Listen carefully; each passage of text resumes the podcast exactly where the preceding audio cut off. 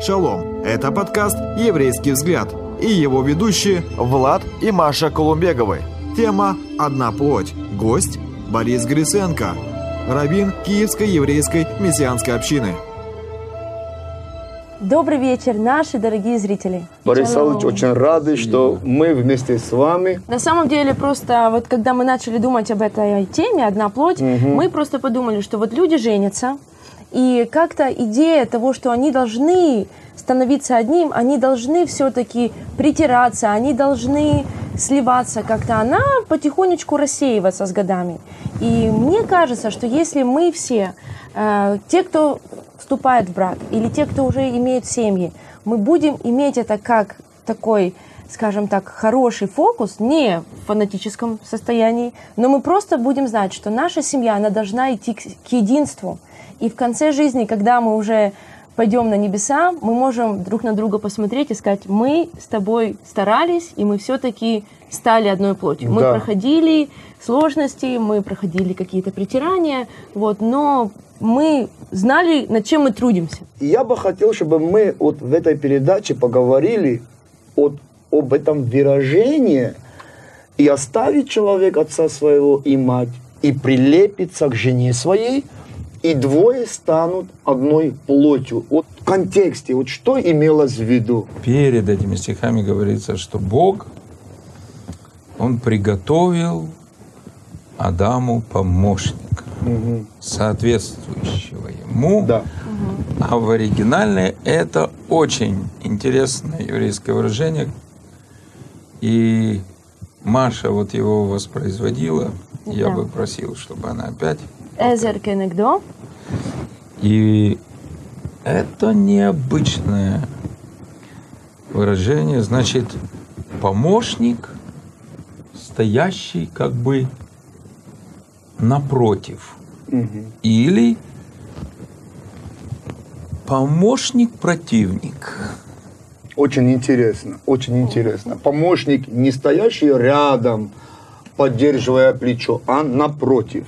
Вот слово, то, то, что ты сказала только что, эзер кенегдо. означает стоящий напротив. Вот можете больше об этом поговорить? Потому что я думаю, что нашим зрителям будет интересно. И я думаю, насколько, насколько будет происходить вот этот процесс прилепления, настолько же в жене будет проявляться вот качество истинного помощника, истинной помощницы. А если это прилепление будет большому сожалению, как это часто бывает, только формальным или только физическим, или физическим плюс эмоциональные всплески. И только на первых порах, то больше начнет проявляться в этом таком э, амбивалентном, так сказать, качестве супруги вторая составляющая. И муж может возмущаться, муж может негодовать или просто падать духом. И, как писал Шевченко, іде ніде, і ніч іде, і голову схопивши в руки, дивуєшся, чому ж не йде апостол правди і науки, і не спасе мене від цього помощника, Від цієї муки. цієї муки. Я просто хочу еще чуть-чуть прокомментировать про Иш и Иша, то, что Рэбе говорил. Там как раз очень интересно, что э, на самом деле, дорогие зрители, э, это, про- это есть один корень, который включен в эти два слова. Иш и Иша. У них, одна, у них одинаковые части, но то, что Рэбе говорит, э, у жены добавлена буквочка «гей», которая обозначает э, Господа. И некоторые комментаторы дают такое объяснение, что Иш еще можно по-другому через огласовку прочитать как Эш будет огонь. И таким образом в мужчину и женщину заключен огонь, и если нет Бога между ними, если нет этой буквочки гей, то тогда эти два огня, они просто пожрут друг друга, и будет разрушение, не будет единства, и тогда то, о чем мы говорим, одна плоть, она не состоится. Вот. И поэтому не зря в книге Дворим Второзакония есть удивительные слова, которыми Бог обращался к своему народу. И Он говорил, все вы, прилепившиеся Господу, живы сегодня. О.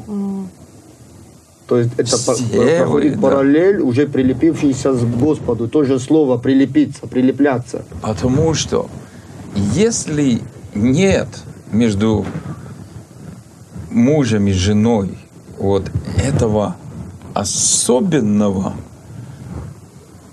вот этой очень многозначной буквы «Эй», которая раскрывает бесконечность Бога, соединяющего две конечные личности, то можно и прилепляться, и помогать, и трудиться, и пылать страстью, и обеспечивать, и прочее, прочее, прочее, а потом оказаться у разбитого и не только духовно корыта. Просто оказаться и, э, вот в этом состоянии, и голову схопивши в руки, причем не только муж, но и жена, и при этом повернувшись друг к другу спинами. Поэтому прилепление к Господу – это залог всестороннего, гармоничного, шаломного прилепления мужа к жене, ну и, конечно же, жены к мужу. Вот, Борис Иванович, я бы хотел бы, вот, может быть, мы чуть-чуть поговорили о том, и оставить человек э, отца своего и мать свою, и прилепиться. Вот это сперва одна часть выполняется, оставить, а потом вторая часть. В Библии говорится о том, что мужчина должен оставить своих родителей. Почему? Потому что в древние времена, не только в древние, до относительно недавнего времени, жена не могла стать женой вообще по факту, не оставив своего дома и не перейдя в дом мужа. То есть ей это заповедовать не нужно было, потому что не совершив этого, девушка и не могла в принципе стать женой. А вот как раз для мужа это была такая серьезная дилемма, потому что он принимал, принимал жену, и особенно в еврейских домах, в еврейских домах очень часто э, родители, му- отец мужа, он на первых порах мог обеспечивать молодую семью, потому что ну, довольно рано женились, выходили замуж в древности э, многие евреи. И поэтому вот здесь возникал вопрос, что на самом деле почитание родителей, любовь к родителям, э, уважение родителей по слову не должно было препятствовать прилеплению к Богу. Потому что самое главное условие прилепления друг к другу мужа и жены, самое главное условие вот этого единства, становления одной плотью, становление одним духом, одной душой, было соединение с Господом. А родители в этом плане могли из самых хороших соображений, из желания помогать молодой семье, из особенной родительской непрекращающейся любви к своему родному сыночку, быть между ним и Господом. И поэтому здесь как раз была дана вот эта очень мудрая, глубокая, конкретная и важная заповедь. Если ты, дорогой, уже достаточно взрослый, чтобы быть полноценным мужем, продолжая почитать его родителей, любить родителей, ты должен от них отлепиться. И У меня как раз есть э, еврейское значение этого слова «оставлять». На иврите оно звучит как «азав» и переводится как «оставлять», «покидать», «бросать», даже пренебрегать, страшное слово к родителям, и освобождаться. Вот. О. Вот так вот. Ну, мы берем первое и последнее. Да. Я общался с э, многими верующими, новозаветными из э, мусульманских стран, самых разных мусульманских стран. И они рассказывали о той культуре, которая в их странах, о той, этих традициях, семейных, домашних традициях. И они говорили, что во многих, в частности, арабских странах, там получается такая напряженная ситуация между невесткой и свекровью, потому что а, оказывается, что мама мужа, она становится, На ранг. она такой, как бы неформальная, э, может оказаться неформальная теневая глава клана. И если невестка осмеливается ей в чем-то противоречить, если невестка осмеливается... Да. О, Невестка, которая живет в доме, Да, там, где да. родители. Борис Иванович, спасибо, что вы нам это показали, как вот в еврейском ключе, потому что я вот не видел, что вот именно муж оставляет отца и мать. Мне почему-то всегда казалось, что вот невеста, вот, вот неве... когда же она отлепится От от своих своих, родителей и прилепится к мужу. Оказывается, здесь муж должен отлепиться от своих родителей, чтобы прилепляться к жене. те из родителей, которые по каким-то причинам начинают ревновать, предположим, сына Мгм. к невестке, они где-то даже радуются тому, что не все хорошо у них получается. Потому что они же инстинктивно понимают, если он по-настоящему прилепится, все, контроль родителей над ним закончится. Мы потеряли сына. Ай, ужас. Ну, и вы помните «Ликвидация», многие другие фильмы, где показана такая Да. более Еврейская мама. э, еврейская мама. Иди, иди, сынок, Сынок. женись, губи свою маму, убивай меня. Очень, да. Я думаю, что мы переходим к вопросу, к следующему слову в этом э, стихе, в вопросе э, слова, что он должен прилепиться к своей жене. И у нас один наш дорогой зритель, Геннадий, он вот так комментирует наш разговор с вами и говорит, Вот, спасибо, Да. Геннадий, что вы нам говорит, да, написали. серьезный еврейский подход к вопросу прилипания, так надо прилепляться или любить. Если мы будем говорить о слове «прилепиться», как оно звучит в еврейском, Дабак, оно звучит э, на иврите дабак, и можем сказать значение, да, этого Ну. еврейского слова. Оно имеет несколько значений. Я вот думаю, что мы будем говорить по чуть-чуть об этом значении. Первое значение – это прилепляться, приклеиваться и присоединяться. Склеиваться, слипаться. Все идет к слову клей. Мгм. Вот. Можем поговорить сейчас об этом значении. И вы знаете, я все-таки вот, вот это место из второзакония, которое я вспомнил, Да. когда м, у нас пошел разговор о прилеплении, для меня это ключ к пониманию семейного прилепления. Мгм. Потому что что такое прили- прилепиться к Богу? Это исполнить и все глубже и все полнее исполнять заповедь любви к Богу. А как Бог заповедует его любить? Всем сердцем, всем разумением, Всей душой. всей душой, всей силой и крепостью своей, всем своим естеством. Поэтому, если мы берем вот это, самое главное, не только в этой земной жизни, но в вечности прилепления, оно показывает нам, как должно происходить всякое заповеданное Богом прилепление. И, конечно же, можно сказать, второе по значению личностное прилепление мужа к жене. Ну, естественно, и жены к мужу.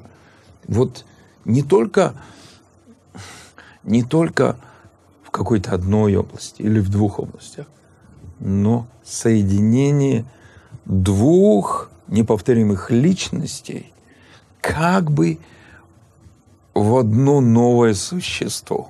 Да, да, да. Два слова буквально, что на самом деле еврейская традиция, она и учит нас, библейская традиция, о том, что муж, он должен любить свою жену, это значит узнавать ее, искать эти точки соприкосновения, и знать, искать, что ей нравится, искать, что, что радует ее сердце, как можно еще больше выразить ей свою любовь. А жена, она должна бояться своего мужа и всячески проявлять к нему уважение, да- подать ему чай так, как ему нравится, сделать то, что порадует его сердце. Вот это и есть вот эти точки соприкосновения, которые пара, она должна на самом деле обнаруживать в своем союзе.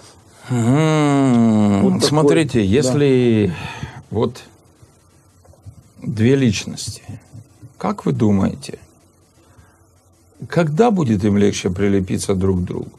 Когда они подходят друг к другу вот так, Мгм. Мгм. или вот так? Ой, вот так. Второй вариант. Блин. Поэтому сильные стороны жены, они созданы для того, чтобы компенсировать слабости мужа. Сильные стороны мужа созданы для того, чтобы не просто компенсировать, а заполнять Мгм. определенные ниши в душе жены. И когда оба вот именно таким образом относятся друг к другу, тогда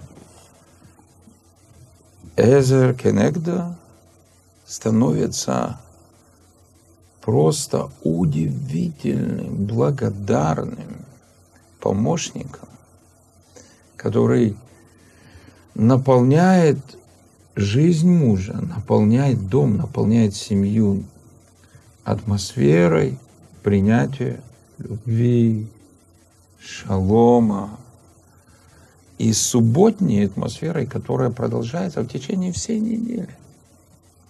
Когда же начинается противостояние, понятно, вот, вот эти ниши у обоих, они ничем не заполняются. Мгм. И прилепление даже там, где оно все-таки происходит, оно происходит в результате борьбы. Кто кого, соперничество, конкуренция. И кто-то, кто-то э, должен сдаться. Очень важно, что Новый Завет, он явился сильнейшим откровением в определенном смысле э, равных прав перед Богом мужа и жены. Потому что это было нечто невероятное, когда Новый Завет провозгласил, что для того, чтобы стать одной плотью, мужу нужно отдать свое тело жене, а не только жене отдать свое тело мужу.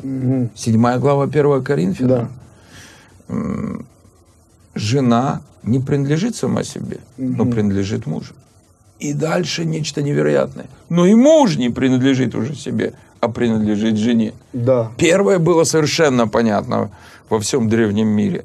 Но вот это новозаветнее откровение того, что и Божьи дочери, они также любимы Небесным Отцом, как и Божьи сыновья. Оно было просто потрясающе.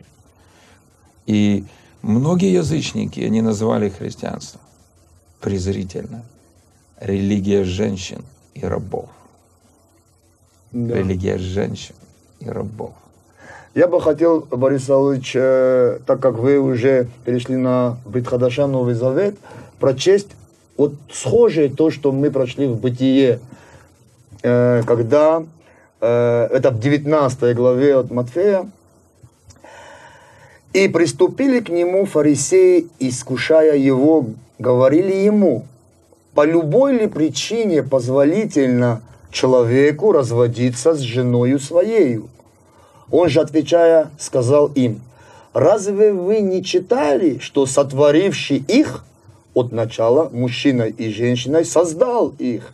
и сказал, поэтому оставить человек отца и мать и прилепиться к жене своей, и станут двое плотью одною. Так что они уже не двое, а одна плоть.